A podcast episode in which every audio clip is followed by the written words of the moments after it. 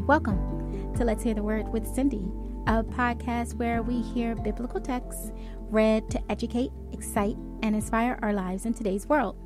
Today I'll be reading from the book of Psalms, Psalms chapter 40. I waited patiently for the Lord, and he inclined unto me and heard my cry. He brought me up also out of an horrible pit, and out of the miry clay and set my feet upon a rock and established my goings. And he hath put a new song in my mouth, even praise unto our God. Many shall see it and fear, and shall trust in the Lord.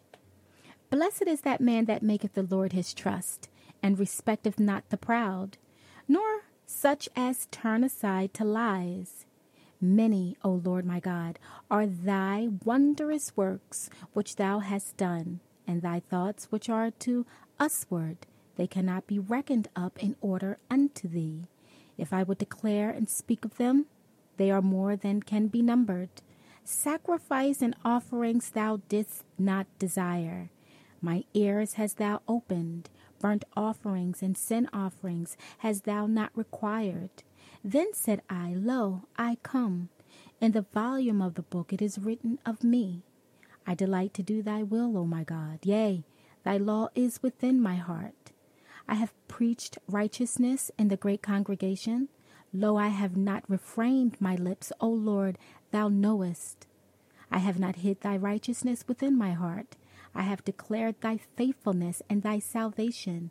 I have not concealed thy loving kindness and thy truth from the great congregation. Withhold not thou thy tender mercies from me, O Lord. Let thy loving kindness and thy truth continually preserve me. For innumerable evils have compassed me about. My iniquities have taken hold upon me, so that I am not able to look up. They are more than the hairs of my head. Therefore my heart faileth me. Be pleased, O Lord, to deliver me. O Lord, make haste to help me.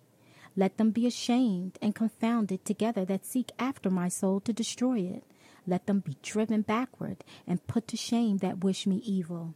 Let them be desolate for a reward of their shame that say unto me, Aha, aha. Let all those that seek thee rejoice and be glad in thee.